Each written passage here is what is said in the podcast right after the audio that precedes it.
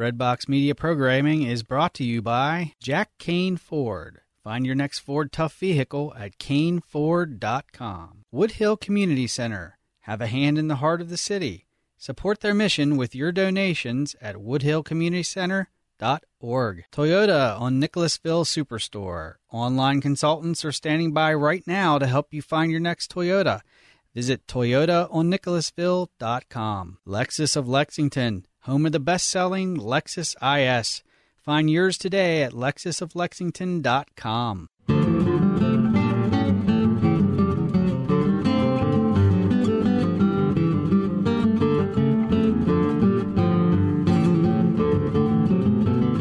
Hello and welcome to Connecting the Dots. I'm your host, Mark Shea. We are here again for another exciting uh, foray into the realm of podcasting uh, here on Breadbox Media, where we talk about life, the universe, and everything from a Catholic perspective.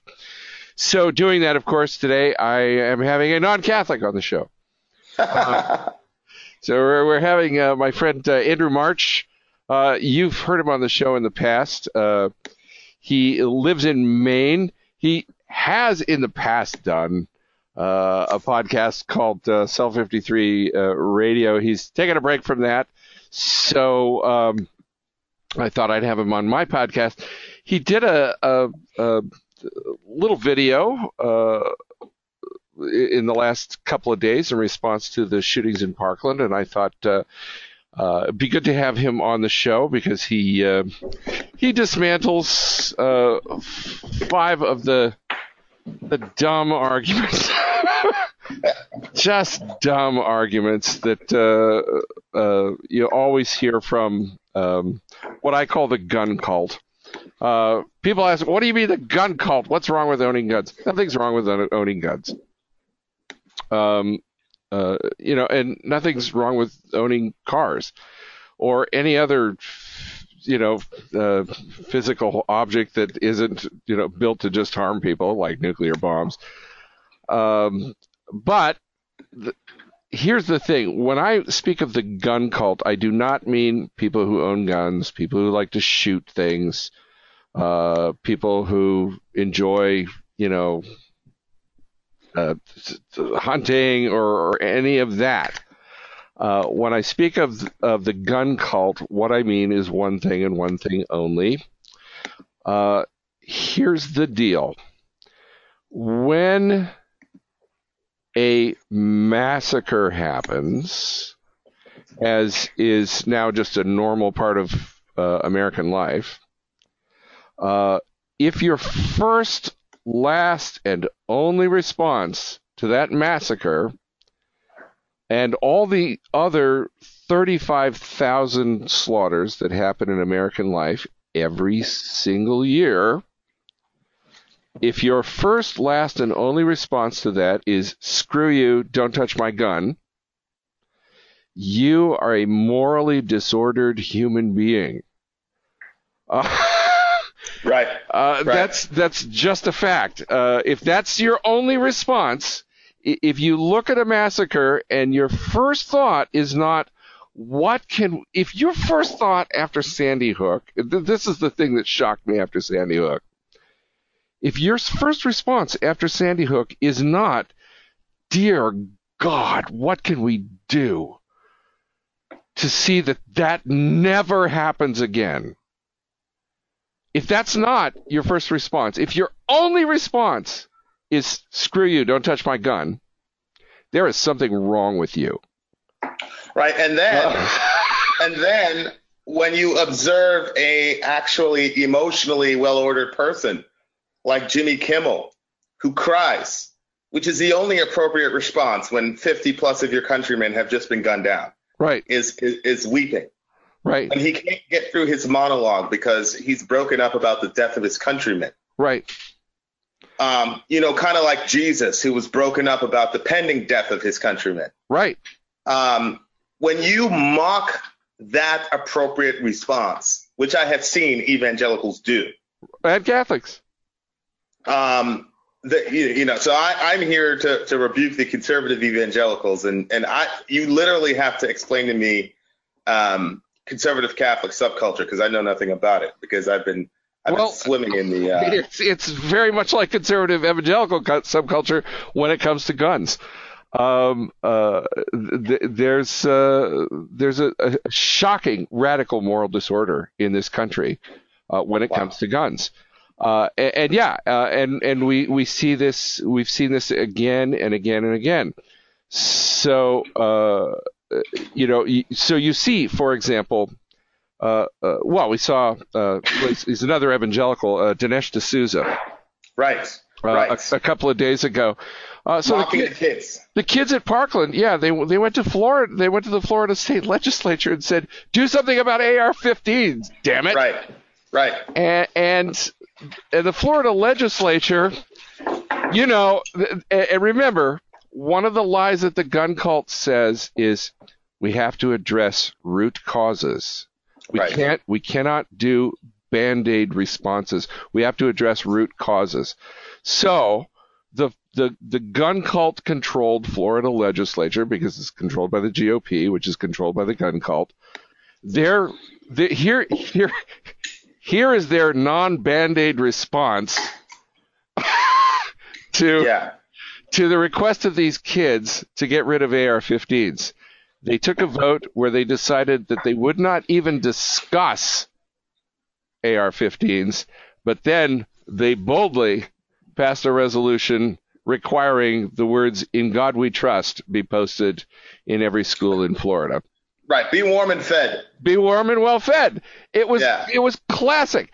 And Yeah. so the kids who had days before, less than a week before. Well, their, their friends, their, yeah, their friends had just got done being ID'd. Yeah. Uh, they had just ran over, they just uh, hopped and skipped over the bodies of their dead friends to escape for their own lives. well, the pieces of the bodies of their dead friends, because that's Right. what an AR-15 does to the human body. Close range. That's right. And And, uh, and they cried right. And Dinesh D'Souza said, you know, something to the effect of, you know, well, they they have, you know, haven't cried this hard since uh, their parents told them to get jobs for summer. right. It was Right, right. despicable, despicable. And, And he- here's, go ahead. here's a crazy thing to me about social media. You, you, I always knew that they were evil, rotten, disgusting, terrible people who would watch stuff like that in the in the privacy of their own home and make horrible comments like that. Right, But sure. then put on a put on a suit and tie, go to work, and play along and say, "Oh, this is a terrible tragedy." right, But what's happened in social media is there's sort of this false anonymity right, where th- things that you would never say in a room full of people, you say out in public because you're you're psychologically you're still alone in your room. right. There's a glass window between you and the world. So Yeah. so you can't hide the despicable, evil, rotten, satanic nature because I, I I don't think that that was despicable. That was satanic to me. Yeah, Um, which of course Satan is despicable, but I, I want us to feel the weight of what's happening here with these people. right. That's why your gun cult rhetoric is, is so on point. Well, Um, it, it, it's really important to confront this. It, it is so important that we can, and and God bless it. Here's the here's the you know the the g- glorious thing that we have seen uh, in the last. Well, I'm speaking. You know, we're recording this on the 24th of February, so it's been 10 days uh, since the massacre, the literal St. Valentine's Day massacre, or Ash Wednesday massacre, which is more appropriate, I think. Right. Uh, um, it's been 10 days. It's been 10 days. And these kids, these kids, Yeah. teenagers, the high school students have been the place where the grace of God has erupted into American culture in a way that we do not deserve, which of course is what grace always is. Um, in an astonishing way, these kids have turned their trauma into action in a way that I have not seen in my lifetime uh, with respect to the gun cult. I was sure, as everybody was sure, that after this massacre happened, absolutely nothing would change. It would just, you know, well, another one, you know. Yeah. And, And, these and, and these kids have said and I'm using very precise theological language here. I am not cursing. I am not swearing. But these kids said, enough. God damn it, enough. Yep. And, Yep. and, And D'Souza, D'Souza, you would figure, okay, hey, these kids are off limits because uh, No. all of them probably have PTSD. And No. good Lord, instead of instead of wallowing in self pity, these kids are doing it so that because they're not doing it so that they don't get killed. They're doing it so this doesn't happen to another group of kids. Exactly, exactly. Which- they are they have in mind, and that's the thing. See, Th that's the difference between a morally disordered person who says "screw you, don't touch my gun," and a normal person. Just, I mean, we're not even talking about this. Doesn't you don't have to be a Christian to do this. You Well, just, that's my point. you just have to be a point. decent human being. A good pagan would say, "What can we do to change?" Right. You're always looking for evidences of grace or evidences of the image of God. And Right. so these kids are displaying that God has graced them Yes. past their own personal tragedies. Yes, You know, these these millennials who we've been mocking, even though we're their parents. right. these, these millennials who have been mocking are doing an incredible thing. Yes, Um, uh, so I am so so proud of them. Right. And instead of welling up with tears at their courage and the fact that they shouldn't even have to have dealt with this situation, D'Souza makes the typical Republican GOP, these are all just stupid kids that need jobs or whatever. Right. Yeah. Well, and not just D'Souza. Here's the thing. It's really, really important to understand this because it leads to another really glorious moment of grace that is taking place right now. So here's the thing. Uh, the the the gun cult is well organized and well funded uh, and uh, uh, well networked. And so here's what always happens after a gun slaughter. Uh, after a gun slaughter, the gun cult immediately says uh, it's too soon to talk about changing anything. It's too soon to talk about uh, preventing the next gun slaughter out of respect for the victims. We must respect the victims, Andrew. Right. You Right, must right. respect the victims. Right. And so they, by, by ensuring ensuring there will be more victims like them in a month or two or three. Right. And but after they say we have to respect the victims, the next thing that happens, of course, is that some of the victims say enough, god damn it, enough. Right. And then what happens is the same filthy liars in the gun cult who were saying we have to respect the victims. The next thing they do is they say either these are these are impressionable youth who are being manipulated by the liberal media. Yeah. Uh, a- a- and so the, we're, now we're not respecting the victims anymore. Now we're saying don't listen to the victims. And then, as it has spectacularly happened uh, to this time, uh, but also happened after Sandy Hook, uh, the victims pushed back and said, "No, I'm not being manipulated by anybody. My daughter is dead." and I am speaking out. And then what the gun cult does, then what they do, this is the really vile thing that they do, is they say, this is a hoax. Well, yeah. There was no shooting, uh, or, or, or after Sandy Hook, the gun- I was gonna say the gun cult, started at Sandy Hook. yeah, well, the, yeah, after Sandy Hook, the gun cult actually had the gall to say that the parents e- either faked their child's death, there was no shooting at Sandy Hook, or Yeah. they deliberately had their child slaughtered so Yeah. that Obama can come and take our guns. Yeah, yeah, it's a crisis actor. This this poor kid, this 16 year old kid, he's a crisis actor.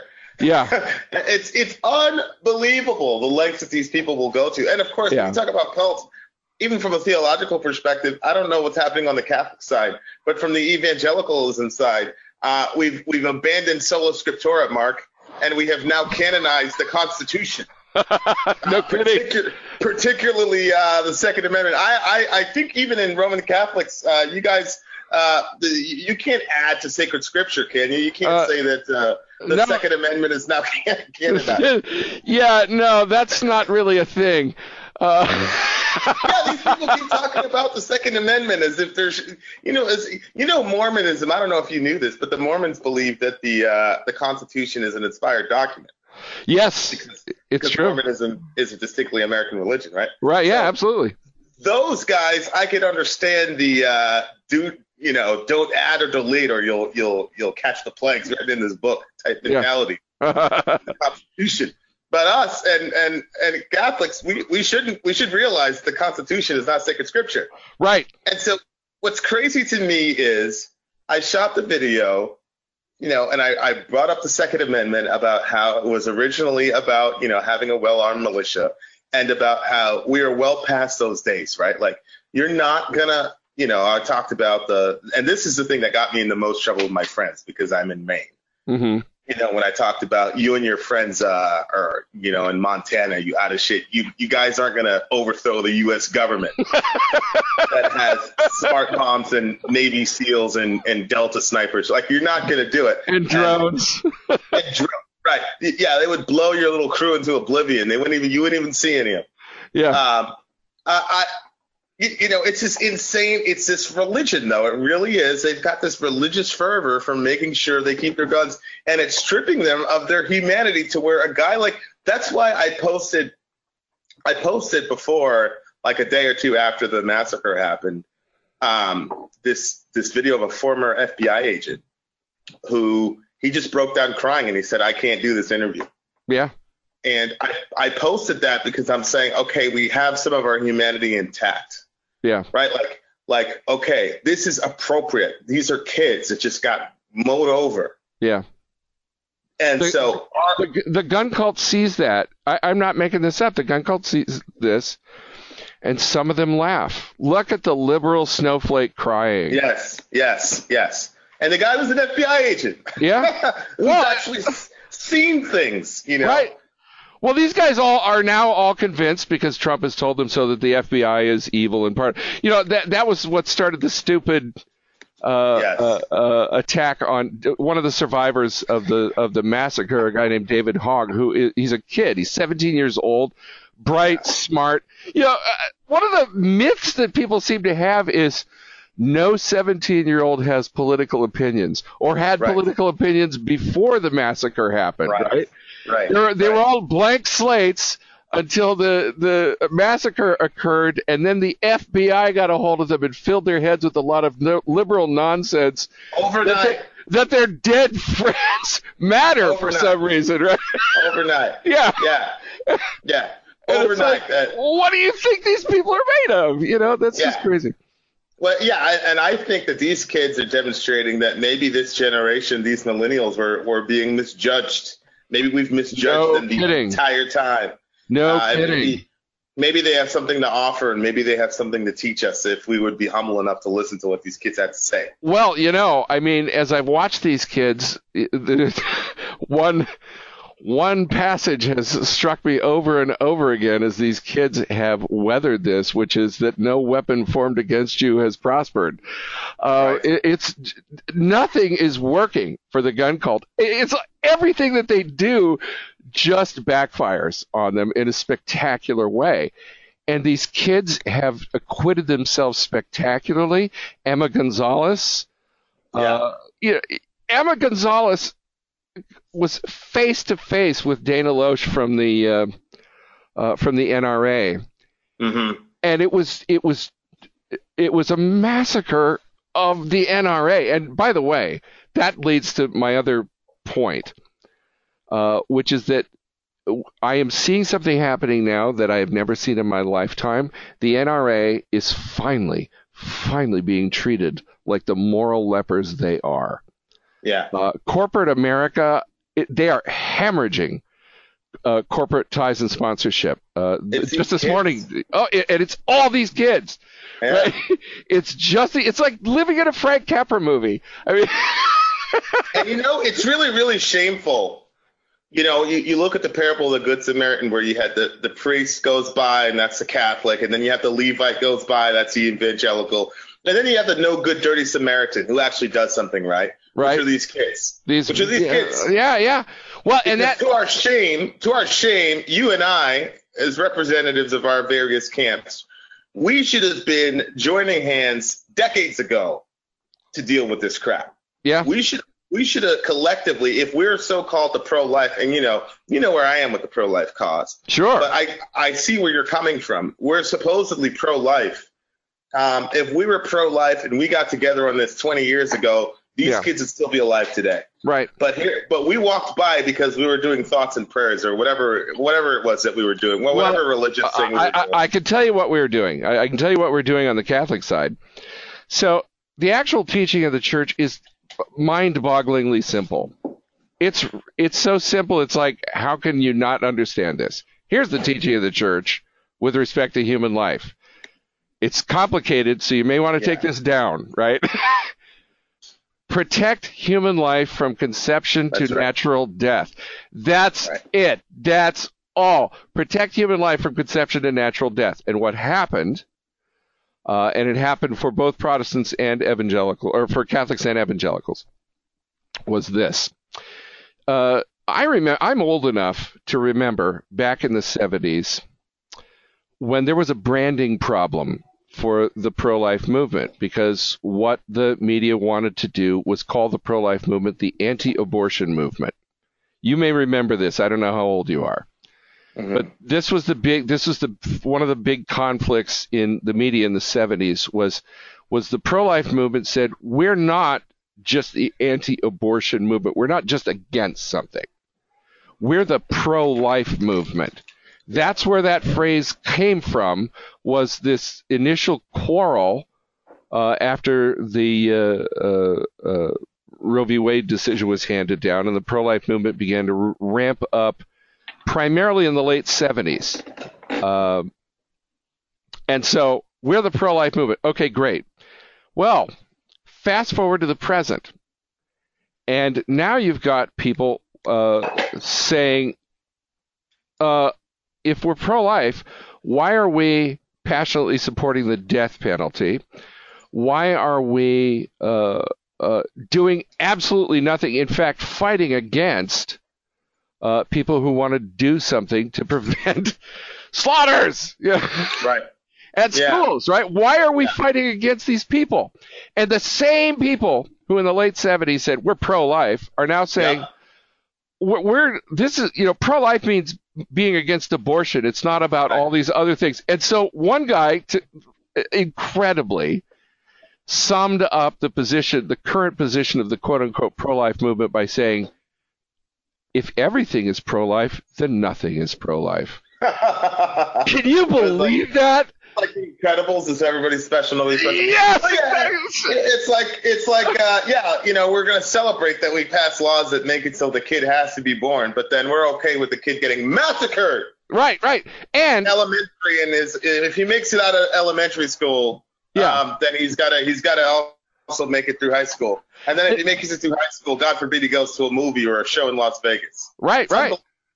And there are layers of hypocrisy here because uh, as the first attempt uh, to do something about our insane gun regime uh, uh, showed, it was called Black Lives Matter. You may remember it. Yeah. Um, That's bla- You know, we're not saying. I mean, Black Lives Matter wasn't like saying Black lives are more important than all other lives, right? know. It's just Black lives matter, right? I know. They, they matter. Yeah. And, and, and the re- and the response to this was all lives matter. Right. and, and- and so at this point, somebody with a consistent pro-life ethic says, "Great, all lives matter. Then we should be doing something about gun violence. We should be Exactly. doing something about the about Right. capital punishment, right?" Right. Right. And then the response is, "Shut up," you know. right. And- and- the, the, I don't know if you saw in the comments, but I, you know, I made a comment about. Um, uh, now we're talking about arming teachers.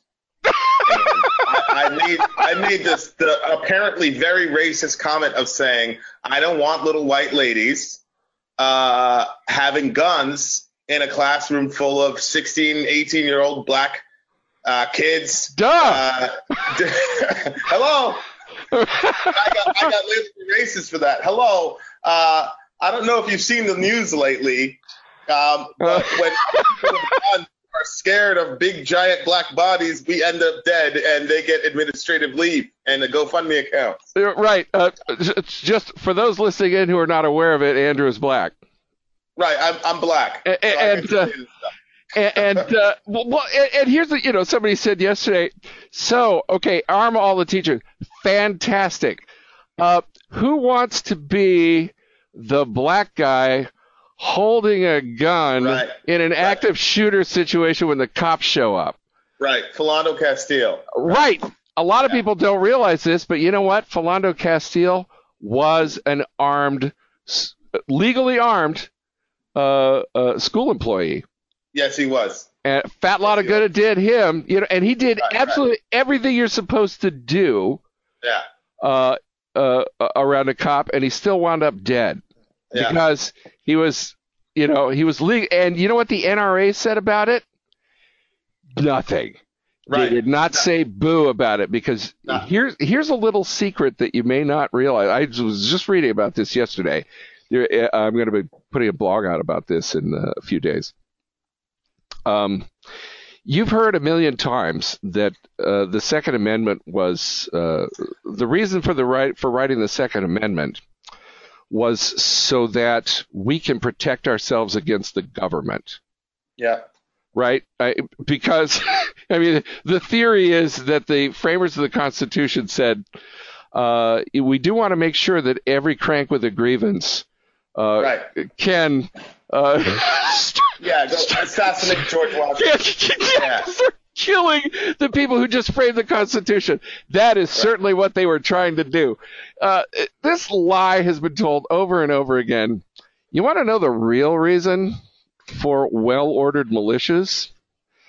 Uh, Yeah, it was to keep their uh, slaves. Their uh, go ahead. yes, yes. Well-ordered Yeah. militias were also known as slave patrols. Yes. That was that was the Yeah. and, and the reason that wound up in the Constitution was because Southern states said we want our slave patrols. Yeah. We want to have our slave patrols guaranteed.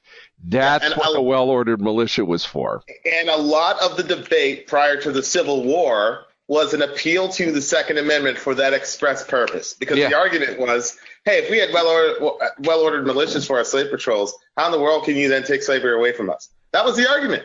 Yeah, Of course, I didn't mention that in the video because when white people hear stuff like that, they get way too emotional, and I wanted them to hear what the heck I was saying. well, I'm a white guy, so I'll go ahead and say it for you. But that was the reason, you know. Oh, oh, uh, yeah, yeah. And so, you know, sure, militias had other functions from time to time, you know, uh, uh, dealing with, you know, highwaymen, you know, and, and uh, et cetera, et Sure. cetera, and, and, and so forth. And also, of course, dealing with killing Indians. Uh, Yes. Another another glorious Savages. chapter in our history. Um, Yeah. But, um, you know, that's the background. And this rubbish about we the you know, the framers gave us gu- guns so that we could rise up and Yeah. destroy the government. Yeah, yeah, go after those Navy SEALs. I wish I could find you the, the meme, Rob. Uh, I'm going to find you that meme. You can use it as a tagline for your show. It's ridiculous. well, you know, and another thing, of course, is that um, George Washington actually dealt with a rebellion. There was a whiskey rebellion. Some farmers were ticked off because they didn't want to pay too much for whiskey, you know, and so they grabbed their guns. Uh, and the father of our country went out and slaughtered them because right. because that's not what your damn gun is for. Is that Yeah, you're gonna of shoot at your government, you morons? You know? yeah. And, and nobody, you know, everybody's going after this deputy, which, you know, rightly so. Cowardice is a sin or whatever. You know, the deputy he had a gun. And he heard all the shots going on, and and nobody's nobody's looking at the overarching narrative here, Right. which is the deputy was outgunned by the psychopathic teenager. Right. That's the problem.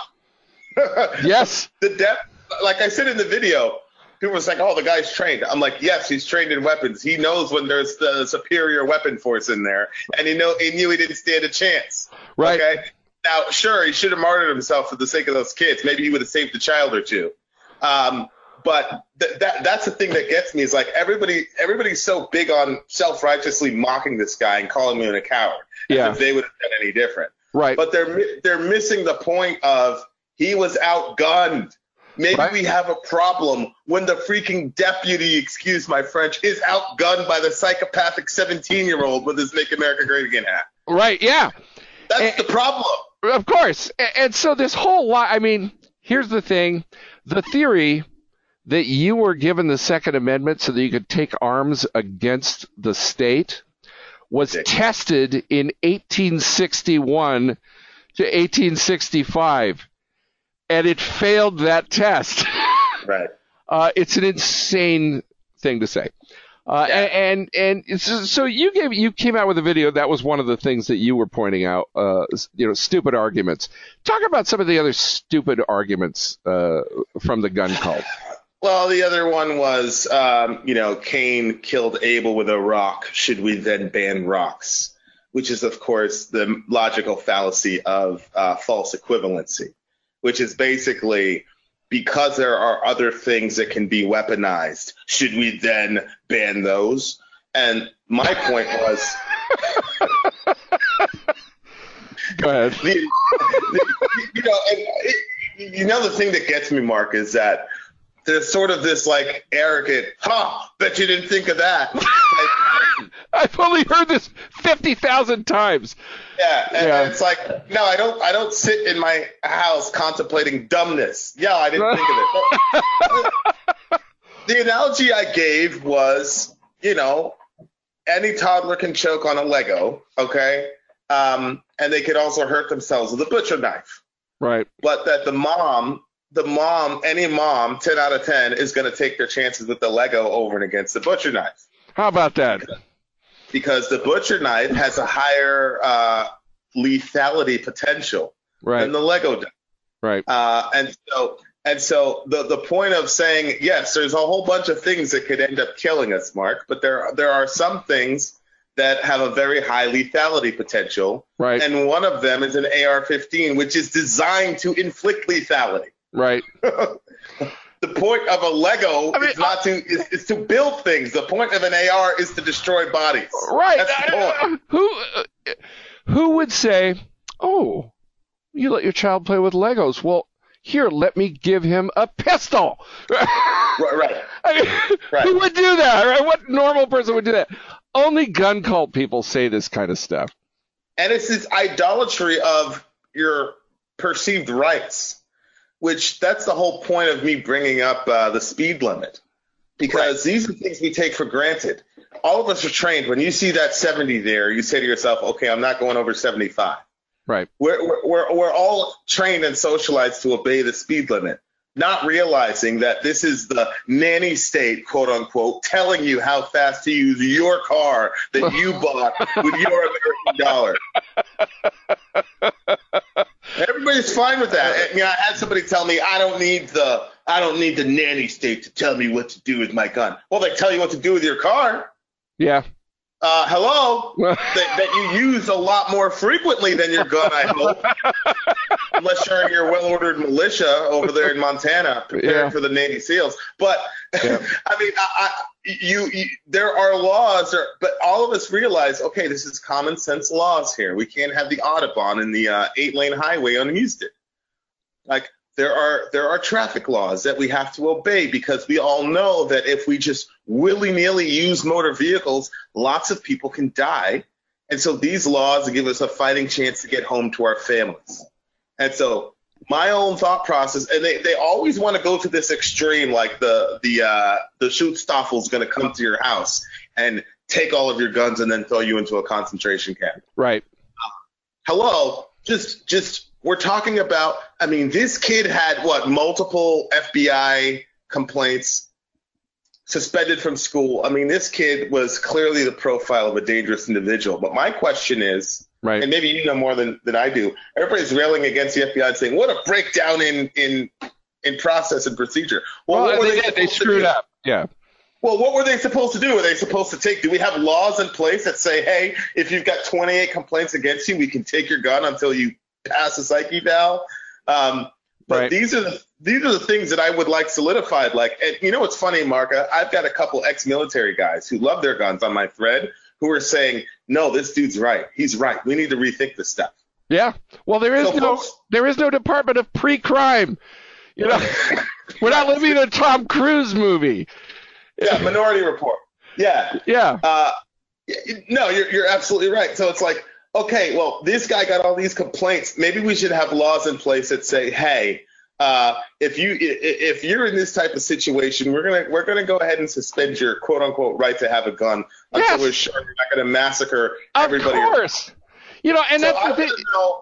I want to know what these people want because because I'm seeing all my right wing friends saying, "Oh, the FBI broke down, the the cops broke down, all these breakdowns in security happened. So why are we trusting them with?" Hello, what laws are in place for the FBI to actually? You know, they're not omnipotent. They can't just go in there and do anything they want. They have laws that they have to abide by. Right. So if you don't have if you don't have laws that say, hey, if you have X amount of complaints about you with your guns, we can we can temporarily confiscate your weapon. Yeah. If they don't have those laws, what are they going to do to the kid? Yeah. Interview him? Yeah. Uh, tell him to stop being crazy? What could they do? And so all we're saying is maybe in that situation, if the FBI would have had the ability to say, hey, there's been multiple concerns about you. You got expelled from school. The cops have been in your house 28 times. We're going to go ahead and take away all the guns out of this house. Yeah. So we're sure that you're not a freaking psychotic killer. And I, I don't want to demonize this kid um, any more than, than he's already demonized himself. Right. So I mean, I hate to say he's a he's a psychotic. I mean, I don't know what the kid's been going through. I'll go ahead and say he was a psychotic killer, Yeah, but the fact of the ma- but the fact of the matter is, but he should a- never have had guns. Right. he's in, that's my point. You're in a psychotic culture that that that allows you to do these things. Some people need to be protected from themselves, Yeah. and and you know my right leaning friends they have this sort of aversion to the idea that the government is supposed to occupy that role at some level. That's absolutely the state's job. This It- is it- absolutely, you know, here, here, if I may, Go Uh, for it.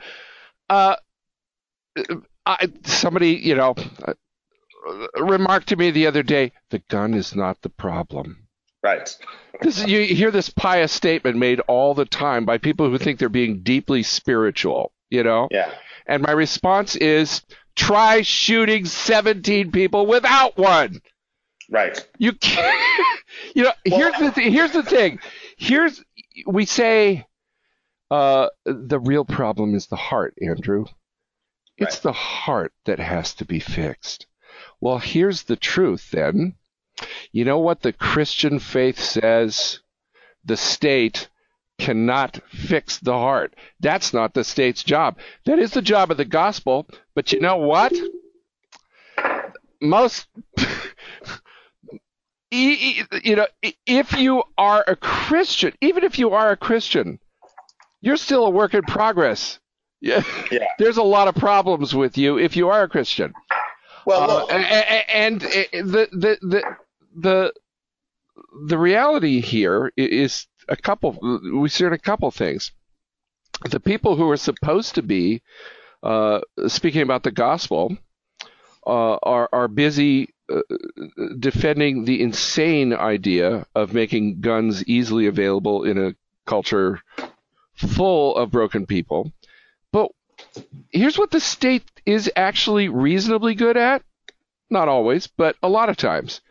The state is no good at all at fixing hearts, but the state is good at taking goods that it doesn't want people to have out of circulation or Right. making them very expensive or regulate or, or imposing you know tariffs regulations insurance demands et cetera et cetera so that it's really hard to get that thing that you want that's why i can't go on ebay and order a drone well, I said, I said, well, you know, Mark, drones don't kill people.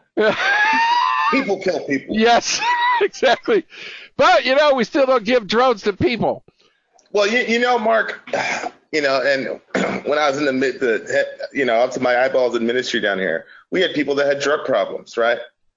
Uh, you know, heroin, you know, real fentanyl, things that were killing them, literally killing them. right And um, you know what's crazy? I've never heard anybody in all my time in ministry say heroin doesn't kill people.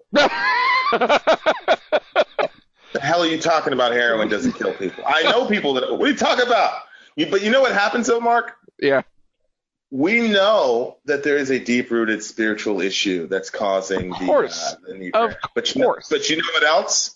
we also take the person and separate them from the heroin Yes, duh. because they, they need they need a fighting chance to live long enough to deal with the heart issue. Right. So when people say guns don't kill people with this oversimplistic either or logic, uh, Right. and say oh it's a heart issue, everybody knows it's a heart issue. It, here's the thing: we need the guns away from people's hearts so that we can deal with their heart issues. Right. Well, you know what it people is. Are getting shot. People are getting shot in the heart with these guns, so we cannot Yes. address the heart issue. You- Dumb you- dumb. you know, he, he, what it is, I think, is is a there is a that gun cult rhetoric. I think is intensely gnostic. Yes. Uh, because what the the essence of Gnosticism uh, is the notion uh, that there's the spiritual over here, and that's what matters, and then there's Yep. the, the rest of the physical world, including your own body, that doesn't matter. yep. Uh, and so all you do is you just focus on the spiritual. Well, this is utterly contrary to the gospel. The gospel is an incarnational gospel. It says uh, that uh, in Christ, what God has done is reunite the spiritual and the physical world. You know what you call uh, the separation of the spirit from the body in Gnosticism is understood to be purification. Now you've you've really distilled things down to the essence. Uh, in the Christian tradition, the separation of the spirit from the body is called death. Right. Right. yeah, yeah, and and you know, so it's this false. and Of course, these people aren't doing anything even even then to address the spiritual ramifications of these shootings. Of course not. because these are the same people that are mocking Jimmy Kimmel for having an accurate uh, emotional response. Right. Which, which, Yeah. which, when I look at him breaking down, or I look at that FBI agent, I say, okay, this is this is the way forward That's a normal person. because there's also the, her- the the heresy of stoicism, which is sort of this idea you shouldn't have any emotions whatsoever. And it's always these Republicans that that say, "Oh, we have to think rationally. We can't be emotional." And the the the, uh, the left is always using emotions to to get their point across. I don't know. Do you think there's a reason that Jesus wept publicly over Jerusalem? I mean, I mean, maybe there's a reason for that. Maybe uh, I guess Jesus was being manipulative.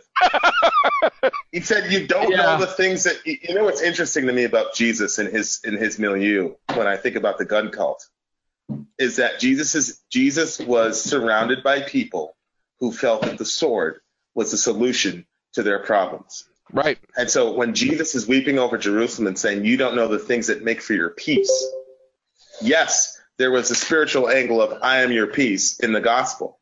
But there's also the very practical angle of you guys think that going up against these Romans with the sword is going to solve the problem. And that's going to be the very thing that destroys you. Yeah. And, and so here we are in the United States of America, clinging so tightly to our Second Amendment rights because we believe that that's one of the things that established our country, and it's going to be the very thing that destroys us if we don't repent. Yeah. Well, and you know, I mean, one of the things that you'll hear, uh, because whenever Christians, of course, uh, need to rationalize evil, they always have to go to the Bible and figure out a way to do that. Right. And evangelicals are Bible experts at that. Mark. Uh, Right, and so uh, the the the uh, you may not know this, but uh, Luke chapter twenty two is actually the proto Second Amendment, uh, because Yes. uh, you know Jesus makes a Sell your passing- cloak. yeah, but Jesus makes a passing remark about selling your cloak and buying a sword. Right. and and so you know that that was Jesus's way of saying that you need to arm yourself to the teeth. Uh, because you know that really worked for Peter in the Garden of Gethsemane. Right. Even though even though no apostle since that moment um, had had interpreted it that way after that. of course You know, not. they, plenty, plenty of opportunities for swordplay through the Book of Acts and the first three centuries of the church as the, the saints were getting uh, slaughtered for for sport. yeah, Uh, but for some reason, maybe they didn't have Luke 22 yet. Maybe they, they didn't have access to that yet. Well, you know, and that's the thing is when you actually read Peter, to whom those words were addressed in his letters, you know, what's astonishing uh, is Peter's words to the early church are, he's, and he's writing specifically to address the issue of persecution, uh, probably under Nero, uh, who would martyr Peter. Yes. Not long after he writes his letters. Yes. Uh, uh, Peter's advice to the church is, in essence, be sure to die well. Yes. That's what he Sure. says to the early church. Right. That's the last words he said to his wife, if I'm if I'm recalling uh, Eusebius correctly. Yeah. Um, remember the Lord. Yes. Remember the Lord and, and be sure to die well. He doesn't say. He does not say one word about taking up arms to defend yourself. I know. Not I, it's, one word. it's unbelievable to me. I, I had a couple debates. Uh, I actually had an actual official moderated debate about this topic. Okay. and the the machinations and the gymnastics that these folks will go through. I mean, I brought up the. Uh, I, mean, it got to the point where somebody was basically saying, "Look, uh, the Good Samaritan is about what happens after the fallout, not before." I mean, just ridiculous, crazy things that are clearly contrary to the spirit of Christ. There's Mhm. no way to defend this this gun worship in the New Testament. Right. No, it's not possible. Yeah, I mean, I've written, you know, I've written parodies of the Sermon on the Mount uh, in the past, you know, for the Re- Republican right version of the New Testament, you know, where Jesus says, uh, if someone uh, strikes you on the right cheek, blow his head off. That's assault. Right. You know, Um, if someone forces yeah. you to go one mile, blow his head off. That's kidnapping. Yeah. And stand your ground. You know. Stand your ground. Well, I told the guy, I told the guy, I said, look, man, um, turn the other cheek isn't even the best anti-gun uh, passage in the New Testament. The best one is walk the extra mile because that was in the context of the Roman soldier Right. who would force you to carry his gear. So Right. in essence, what Jesus is saying is aid and abet the enemy Yeah. because you you had you had these jihadists at the time of Christ who were freedom fighters Mhm. who were saying, "What's the solution in Roman oppression? Is to is to put the sword in the stomach." And Jesus' answer was actually no. The answer to Roman oppression is to overcome that hate with even more love and service, so that when you walk that extra mile with that Roman soldier, he begins to say, "What the heck is going on with you? Why are you doing this?" Yeah. And from there, we we we change from inside out. That's how Christians change the world. Right. That's how that's that's how we overtook Rome. Yeah. Well, we didn't overtake Rome by uh, joining all the various jihadist movements. If you read Right. Josephus, I mean, read Josephus. These jihadists, they sound exactly like uh, these Second Amendment, Christians right now. It's insane. It's it's Yeah. amazing to me that these people really believe that they would have followed Christ in the first century. well, you know, and and again, you know, the the, the glorious thing that we're seeing, and it really is, uh, uh, it- it's it's been it's been acutely important to me uh, to focus on just the splendid glory of these, not just the Parkland kids, um, but the whole generation that they've inspired, uh, who are who, uh, among other things, these kids know how to use social media, and Yep. they ju- they just are not backing down. They they Yeah. they understand how viral uh, BS spreads, and they and they know how to counter it. They recognize they recognize uh, the power. They may not realize that they've been given it by God, but they recognize the power that they have received from the position that they're in right now. Yeah. Uh, and it is it is uh, the power that martyrs had Yeah. uh, that martyrs and confessors had. You know, one of the things that uh, in the early Roman world, uh, one of the things that happened uh, to Christians in the arena was they unnerved uh, the mob Uh-huh. because they looked the mob in the eye and they said things like, "We'll be seeing you later." yeah. and, and that was unnerving. There, there's a there's a there's a magnificent story, uh, uh, uh, preserved in a, a document called the Acts of Perpetua and Felicity. Uh, Perpetua, actually, part of the uh, acts of Perpetua and Felicity are written by Perpetua.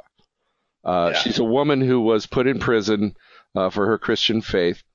Uh, but the account of the martyrdom that's told later uh, as an appendix to the document uh, uh, describes Felicity's martyrdom. And what happens is after she's been, you know, uh, uh, you know, severely treated, and she's she's about to die. Uh, a Roman soldier was uh, assigned to give her the coup de grace, Yeah. and he he, he was too nervous. He couldn't do it. He he was he was ashamed of himself, and he was ashamed of what was happening. And so Felicity, uh, this is- Felicity takes helps him. She takes the point of the sword and holds it herself to her to her throat and says, "Okay, thrust." And uh, uh, helps the soldier in this moment where he's he's you know simultaneously doing his duty, ashamed of the of what he's doing, uh, and it was a it was it was an enormously powerful moment that put the mob to shame. And what these kids have done with their sufferings is an intensely Christian thing. They may not know that what they're doing is an intensely Christian thing, uh, but what they've done is they've taken their trauma and their pain uh, and their anguish and their confusion, and they have willed to turn it toward the common good. Yeah. Uh, and and and no and no weapon against them has prospered as Yeah, a result. and it's uh I have watched the the Kimmel video and these kids over and over and over again. And Yeah, I have every time I watch it I see something else of Christ in these in these videos. Yeah, yeah. And it's just, and I still really don't know how to interpret the church's the right wing side of the church's calloused, cold, um, hyperlogical, uh, inappropriately hyperlogical response to Well, these killings that are saying immediately, Mark, immediately they just and I called a guy on it last week. He and I had a conversation. I said, I said, you are a worshiper of Mars, the Yeah. god of war. Yeah. When you see these kids, the blood hasn't even dried in the in the hallways of school yet. And and and you are this is immediately we're talking about guns again and, and keeping your guns. You worship the god of war. I, Yeah. I can't even talk to you anymore.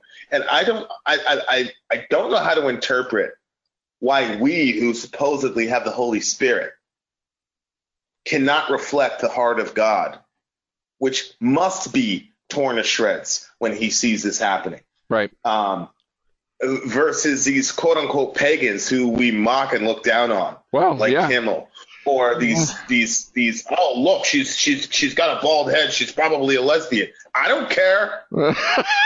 She's got this right. yeah, this she sure has right. Yeah, Uh, yeah. And so why is her why is her supposed lesbianism worse than your bloodlust? Yeah, exactly. Well, you know, and this is, I mean, Augustine once lamented, so many sheep without, so many wolves within. Yes. Uh, oh, that's a good line. Well, and this is, you know, the, but this is a theme that returns in the gospel too. You know that uh, it, it's, uh, you know, the prophet is without honor in his own home. Uh, the it, it it is po- it is possible uh, for the baptized to betray their baptism, and it is possible for the Holy Spirit to to move where He wills.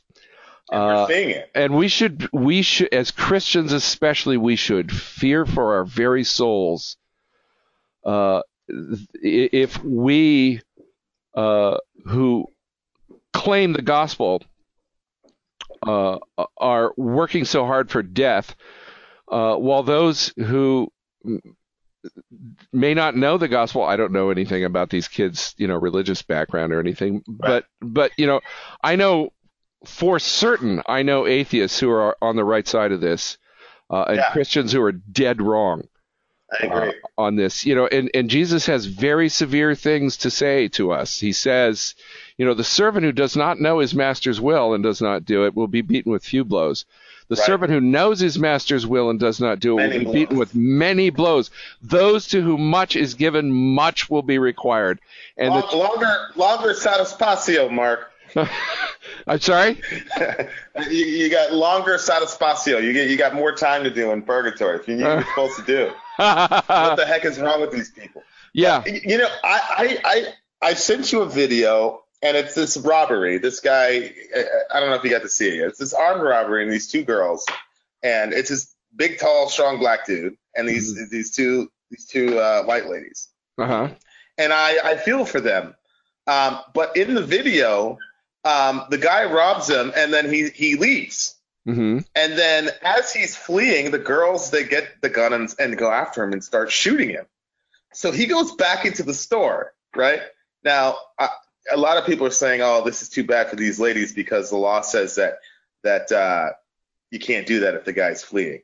But what was interesting to me about this whole situation, people are looking at this and saying, "This is why you need to have guns because these ladies were on, or what would have happened if they were unarmed?" In the video, at about like the 38 second mark, the guy begins to wrestle the, the lady and takes her gun from her. And so he takes the gun from her, and then her other friend is start starts to wildly shoot at him and almost hits her friend.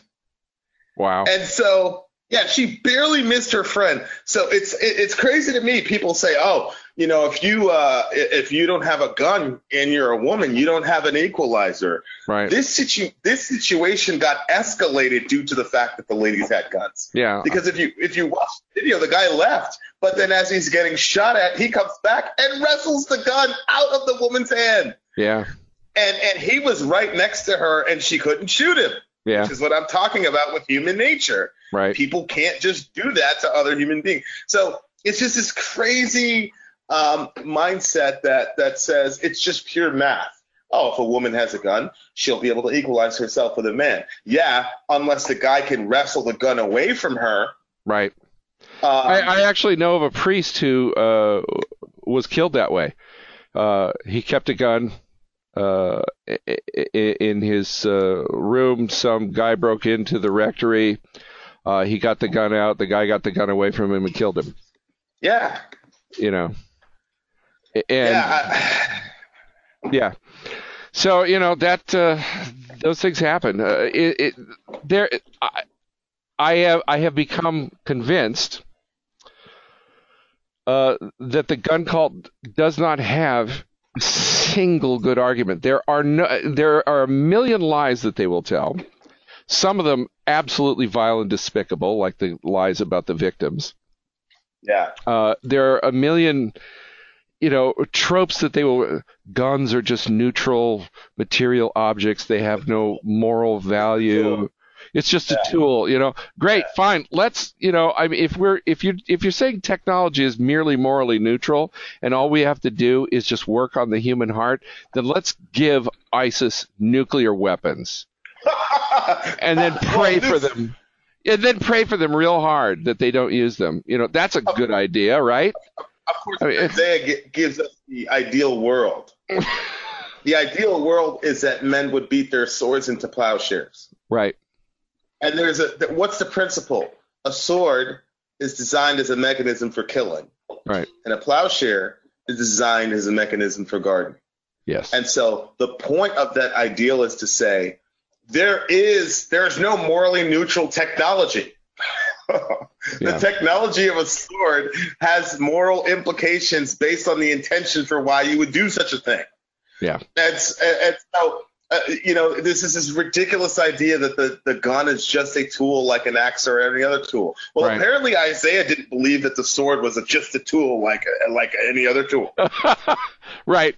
Like Isaiah didn't say they'll beat their swords into plowshares, but there's no real significance to that because they're both tools that can be used for good or evil.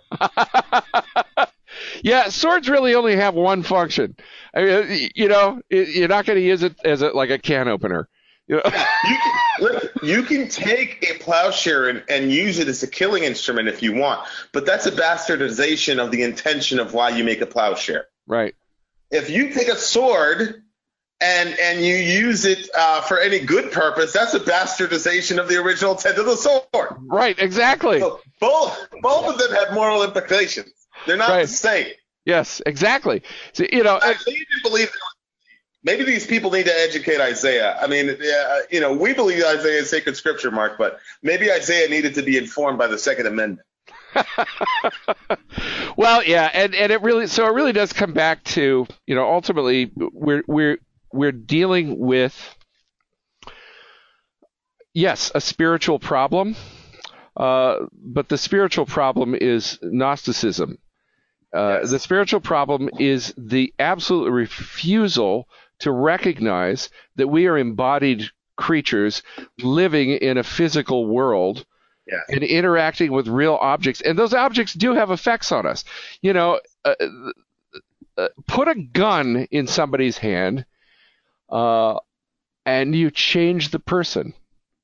You do. Person holding the gun becomes a different person and and they they have an intense relationship with that gun. They may feel fear about it. They may feel drunk with power, uh, as the kid in you know certainly in uh, Parkland did, and and all these shooters do. Uh, the the, you know, the the lie is revealed, of course, the instant that somebody says. Uh, technology is morally neutral. Guns are morally neutral. The real problem is video games.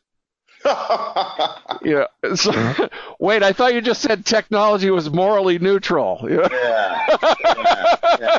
Uh, of course, yeah. Of course, the the irony uh, of all of this is that it may very well be that these liberals and these kids bring about these eras where we turn our swords into plowshares quicker than we do as the church, One hopes. and it may very well be God's plan to Yeah. uh, shame the wise with the foolishness well, because the, the happening. irony was yeah the irony was before we were the foolish ones and Yeah. god was using us uh, when i say us i mean the church yeah, and in the time of paul when he wrote 1 corinthians he was using the foolishness of all the implications of the gospel to shame the wise but now we in america have become the wise and now god is using the foolishness of these quote unquote pagans who don't know anything to shame us Right. um, and, and bring about the era maybe when we're beating our swords into plowshares. And to your point, it's happening because even e- e- even our, our you know the honorable President Trump,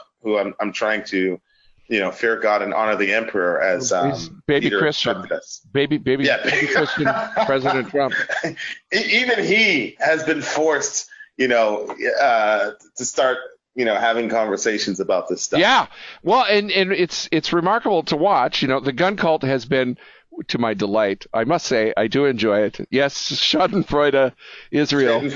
uh, is uh, uh, you know he is he has yeah he's been brought to heel and this is the thing in nine days these kids have achieved what uh you know good white christians have not been not not able not willing Yes. to achieve in the last 40 years Yeah. uh, in nine days, they have uh, we have seen the NRA, and this is what has to happen. The NRA's power must be broken because they own the GOP politicians. And by the way, both parties are not the same here. Right. Uh, it is a lie to say both parties are the same here. You know, well, there were school shootings under Obama too. Well, yeah, because the GOP fought every effort to to Yeah. bring gun reform. You know, He fought. He fought like hell to bring gun reform. I, I- like I said in the video, Obama. He was in a town hall talking about guns in some southern country. I mean, country st- state.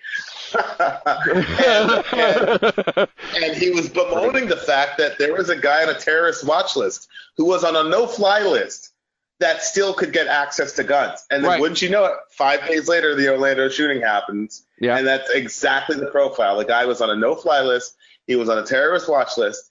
And uh, he calls up the uh, whoever, the local feds, and says uh, he gives his allegiance to ISIS, and he goes and blows a bunch of people away. So Yeah. it's ridiculous when these people say, "All the shooting happened under Obama." And Obama, I don't know if you remember, but Obama um, shed a few tears talking about gun violence. Oh, which Um, the gun cult thought was soundly- hilarious. The gun cult thought that was.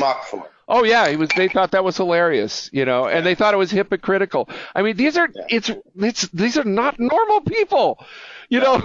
It is not normal to look at that and think it's funny or call it a lie, you know.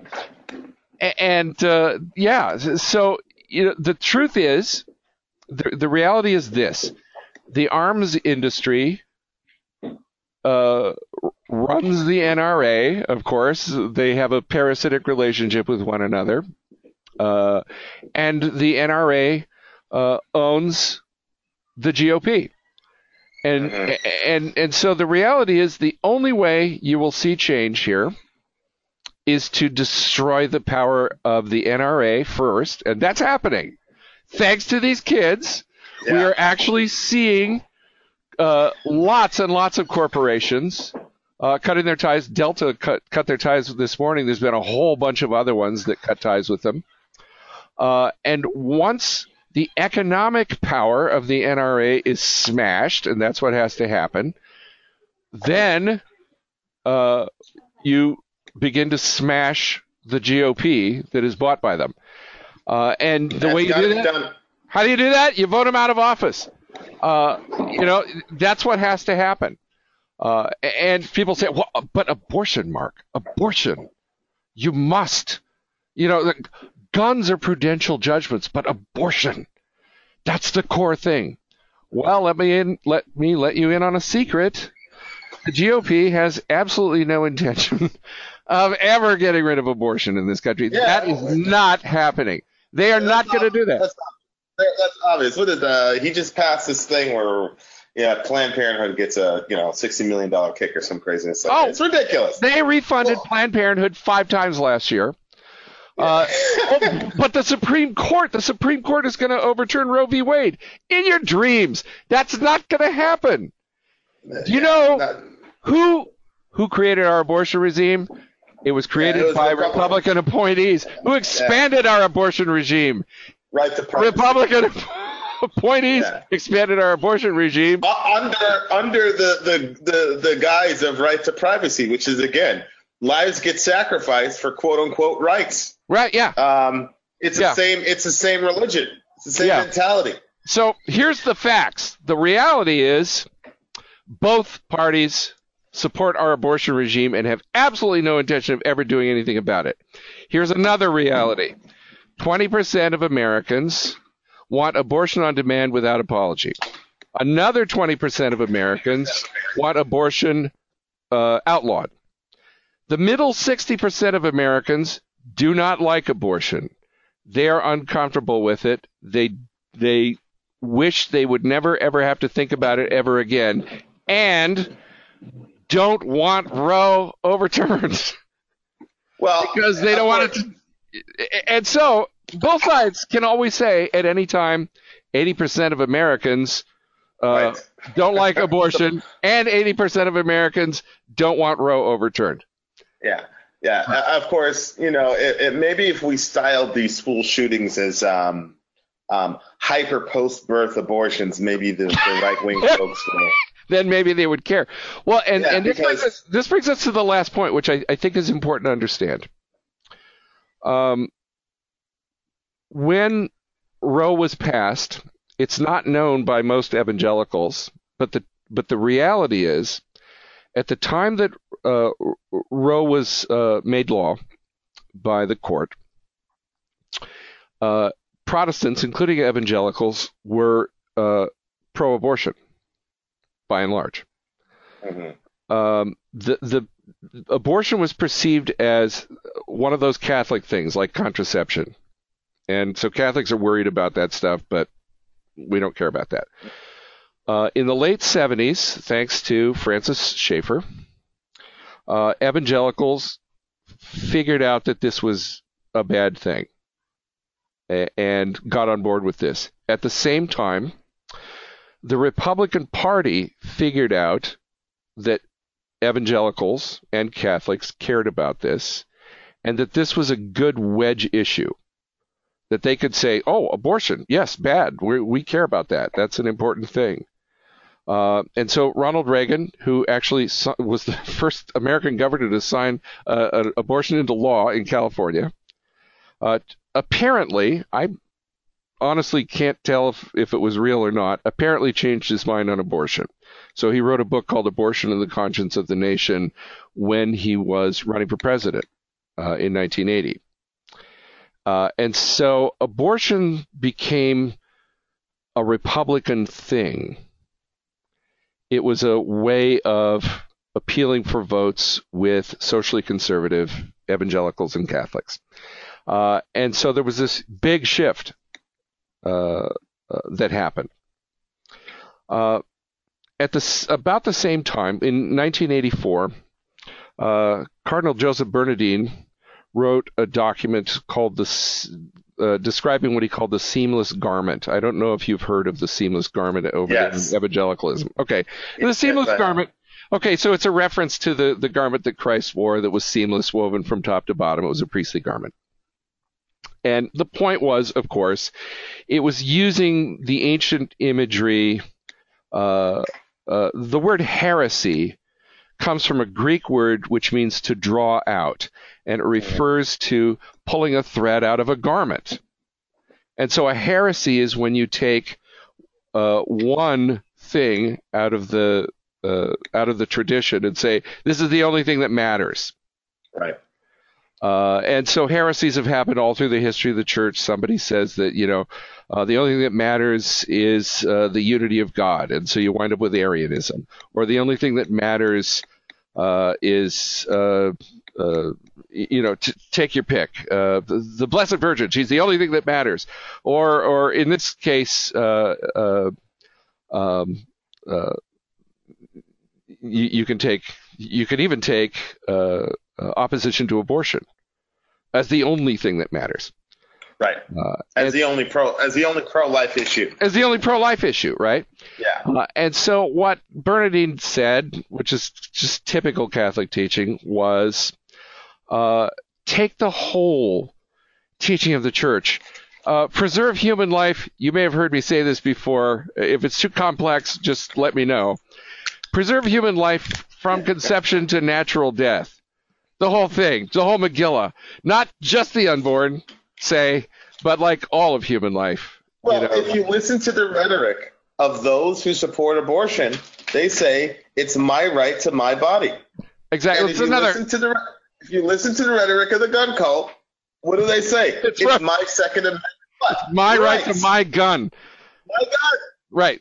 And so Same here's here, here's what happened. Here's how we got from the late 1970s when pro lifers were saying, we're not just anti abortion, we're pro life. What happened was the Republican fear of and rejection of the seamless garment in the mid 1980s. The Republicans realized that they were faced with a threat from from uh, consistent ethic of life because the consistent ethic of life attacked all kinds of things that Republicans are passionately in favor of. Uh, the the consistent ethic of life said the capital punishment was wrong. Uh, the consistent ethic of life said that if you're going to be able to have families, you have to be able to provide for them, and therefore a living wage matters. Right. Well, that's bad, right? Right. we, we can't have right. that. The the yeah. Catholic that's, that's socialism. that's socialism. The consistent, these are the people. These are the people that, that wanted to have these poor kids in these factories dying at, at, at 15. Oh yeah, because they were overworked and full of asbestos. Uh, and, and these, we're, these we're the back there, you know. Yeah, these are the same people that voted against that stuff because it was not pure capitalism. Right. And so the consistent ethic of life says things like uh, just war matters. Well, we can't have that if we're going to go attack Iraq. You know. Right. Uh, the consistent ethic of life said things like torture is wrong. Well, we can't have that because that's Bush administration policy. Uh, uh, and and on and on and on. The consistent ethic of life says, among other things, uh, that racism is foreign to the mind of Christ. Well, uh, as the party of Trump has been demonstrating with its passionate support of things like people marching under the banner of the swastika, And Right. just, just today, the information director for CPAC uh, apparently is on record as saying, "Oh yeah, uh, we had Michael Steele uh, because he's he was the black guy and we needed one of those." Yeah. Uh, you know, but you know, now we don't need him anymore, right? I, I mean, the racism Yeah. is just it's out there. It's obvious now, you know, and there's a whole history to that that I won't go into. Uh, but uh, over and over again, almost everything else that the Christian tradition has to say about the dignity of the human person beyond abortion is a real problem for the GOP. And so, what the GOP taught the pro life movement to do was to pit the unborn against the rest of the church's social teaching rather than relate the unborn to the social Right. teaching of the rest of the church. And so, Right.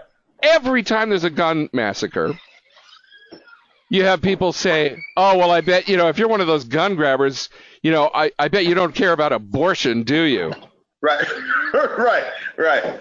Uh, and you know what's funny is when you go outside the clinic and you're you're sharing with people about what's happening, they will tell you, "Oh, well, what do you think about guns?" Because these are liberals now that you're talking to, and they used to assume that I was a big uh, NRA right wing guy, and I understand why because I was standing up as a representative of evangelicalism. Absolutely. So they thought, oh, but so I would actually get a hearing when I said, no, this is craziness. They'd be like, oh, wait a second, let me listen to this guy. Yeah. Um, so it's interesting to me that we are probably uh, pushing the fight against abortion years behind due to the fact that these people can watch how we react to war, for example, Sure. where we killed over a million Iraqi civilians and we were the ones that were all for war. Yeah. I can tell you something. I remember when um, uh, Saddam Hussein got captured hmm and our pastor announced it in the middle of the service, and the whole place erupted, um, knowing full well that he was going to die in very short order, Right. and the whole place erupted with glee. Yeah. Um, and I remember everybody dancing in the streets when uh, Bin Laden got killed, Yeah. and and so it's like this is the same group. So we're doing, and, and what's happening is because of social media now, every all of our sentiments and the deep secrets of our hearts are now being exposed Right. uh, i.e. Dinesh D'Souza. And right. so w- when we do that and then come out and act as if we're pro-life, it completely it it completely takes any sort of Yeah. uh, rhetorical effect or credibility right out of the conversation. Right. us. Right. Well, and and so what has been the single evangelical achievement uh, i since Sandy Hook uh, in terms of uh, the the impression that conservative pro-life Christians have made on the rest of American culture? I will tell you what our single greatest achievement has been. It has been to say, to teach Americans that the phrase thoughts and prayers is contemptible. Yep. Contemptible. Yep. That's been our evangelical achievement. Uh, when I say evangelical, I don't simply mean evangelical Protestants. I mean evangelical in terms of evangelism. Yeah. Yeah. What have we done for evangelism as pro life conservative Christians? We have taught our culture that thoughts and prayers are contemptible. Yeah. That because what thought and prayer is supposed to mean, what prayer is supposed to mean, Francis Pope Francis summed things up when he talked about uh, how prayer is supposed to work. He says you pray for the poor and then you feed the poor. That's how prayer works, right? So prayer is supposed to be, as James says, uh, prayer has to be combined with works. Faith has to be combined with works. And if you if you gnostically pit the spiritual against the physical, if you say, "Well, I'm being spiritual, so I don't have to ca- care about uh, whether bullets are going through people's bodies or their stomachs are empty," you're being a gnostic. You're not being a Christian. Of course, there is a compulsory effect to obedience to Christ that creates prayer. What I mean by that is, think about the Good Samaritan. He knows that if he picks this guy up, he's going to slow him down on this very dangerous road to the inn. So what does he do? Well, you can imagine the Good Samaritan begins to pray like crazy. God, protect me and my friend here uh, while we get to the, the inn. Or when you when you start dedicating your life to the poor and disenfranchised, you begin to pray by compulsion. God, help us get the resources to help these people. Right. So, so the prayer is a natural outgrowth on the way to the work of obedience to Christ. Exactly right. Because you see that what Yeah. he's calling you to is impossible from a human perspective to Right. accomplish. And so prayers become the only thing that you have. You are not supposed to, as you said, gnostically separate the act of praying from the act of doing. Right. exactly right. And and this is this is one of the reasons that I regard the gun cult as diabolical. Is what the gun cult has done is it's turned prayer into a prophylactic against action Yeah. rather than a spur to action. Right. Uh, right. I'm, I'm sure the priest and the Levite had tons of prayers for their fellow Israelite who's Lots bleeding of out prayers. the side of the street. Yeah. Yeah. So what I'm going to do, you know, this fall in terms of practicality is I'm going to send the Republicans thoughts and prayers. Um, but what I'm going to do, and I'm doing this uh, as a prudential judgment, uh, obviously, is I'm going to do. Uh, the church says, and this is again common sense.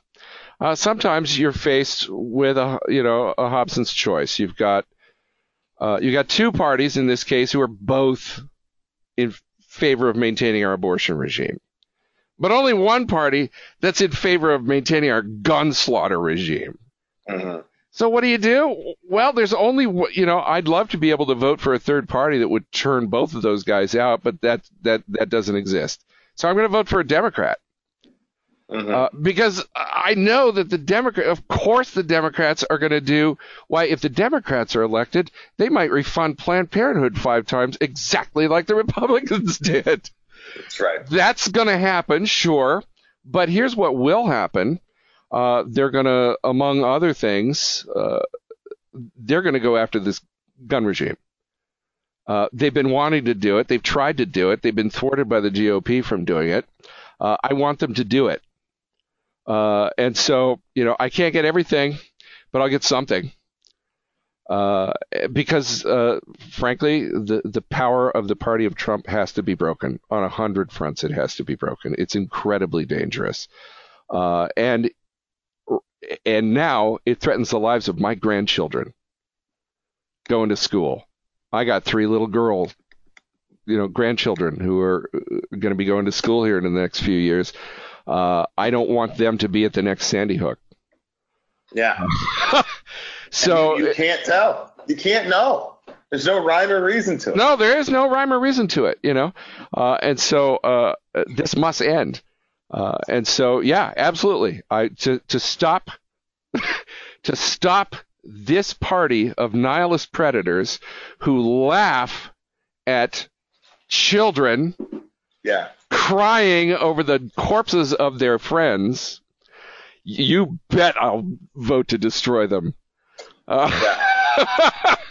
Oh, they're wicked, man. yeah, They're- you, Uh, you, you literally, they've proven uh, Mr. D'Souza, and I know he came up with some apology or whatever, and you know that's. well, it was one of those "I'm sorry you were offended" You apologies. were, I'm sorry it's so weak that just because you're you're you're you had to identify the half blown off face of your dead friend that you. I'm sorry that you took offense to that. yeah, Um, yeah, Uh, Yeah. And I, I sorry to your audience for the graphic nature, but we this we you, you gotta draw the line at some point and say enough. And I will say, uh, on top of voting, the the public pressure of social media does have its impact. Oh, I've you had- bet it does. I have had so many conversations about guns from people all over the country um, because I'm constantly challenging folks to do this stuff. So if you see Mark put out a blog or Mark put out anything or you know my silly little video, uh, make your own video. We've got to inundate people with this stuff because this and, and it's like you said, we need to take example of these kids because they know how to manipulate social media. hmm Yeah. Um, and, and so we've got to constantly be be uh, pushing this and making people deal with the fact that this is not a gray issue. This Yeah. is not a oh yeah, no. This is a black and white, very simple moral issue. Yeah. Um, and so sometimes when I speak about it, I talk about it from a New Testament perspective, which this stuff is indefensible as a Christian in the New Testament. And sometimes I just talk about it from a sociological perspective. Um, but whatever the perspective is, whatever the audience is, we just got to continue to inundate social media with this stuff because Yeah. Um, that's one of the tools in the grace of God that He's given us. Yep. Well, we're living in a grace time, and and that's you know I think I want to end there by saying that you know what uh, I I can't account for what has happened through these high school kids uh, in any other way than the grace of God. It's been a remarkable thing to see, and more power to them. And you know, one of the things I'm grateful for them is that they're smart. I was listening to. I mean, j- they're they're not only smart, but they're smart asses. Uh, you know, one of Which them in was the era of Trump you need. well, you know, it's fantastic. I mean, you know, a kid, uh, who was it? Sarah Chadwick, I think, was her name. Uh, you know, was on the. She was on social media. Uh, uh, within a, a few hours of this mass. If, well, that was the thing. Part of it was was that actually this this slaughter was was on social media while it was happening. These Yes. kids were live streaming what was going on, and they just took command of the situation. I, I I read somebody somebody saying, you know, when I said that I wish that things could be more like the world of Harry Potter, I meant things like you know teleportation and, and stuff like that, not the thing where the government uh, abandons kids to be slaughtered and so they have to rise up and defend themselves. Yes. and Yeah. uh, and yet they've been doing it. Uh, and you know, so you had them on social media saying that you know one of them was on the air, was on Twitter the other day saying we need to re- rename the AR-15 the Marco Rubio because they're so cheap to buy. Uh, Yeah, magnificent, you know. Yeah. Yeah. It's got to be done. It's got to be done. Yeah. Well, I am so grateful for these kids, and I'm so grateful for you. Thank you for your voice of witness as well.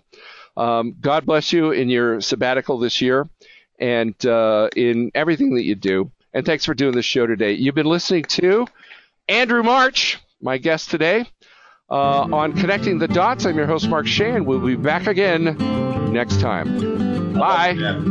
Bye bye. Bye.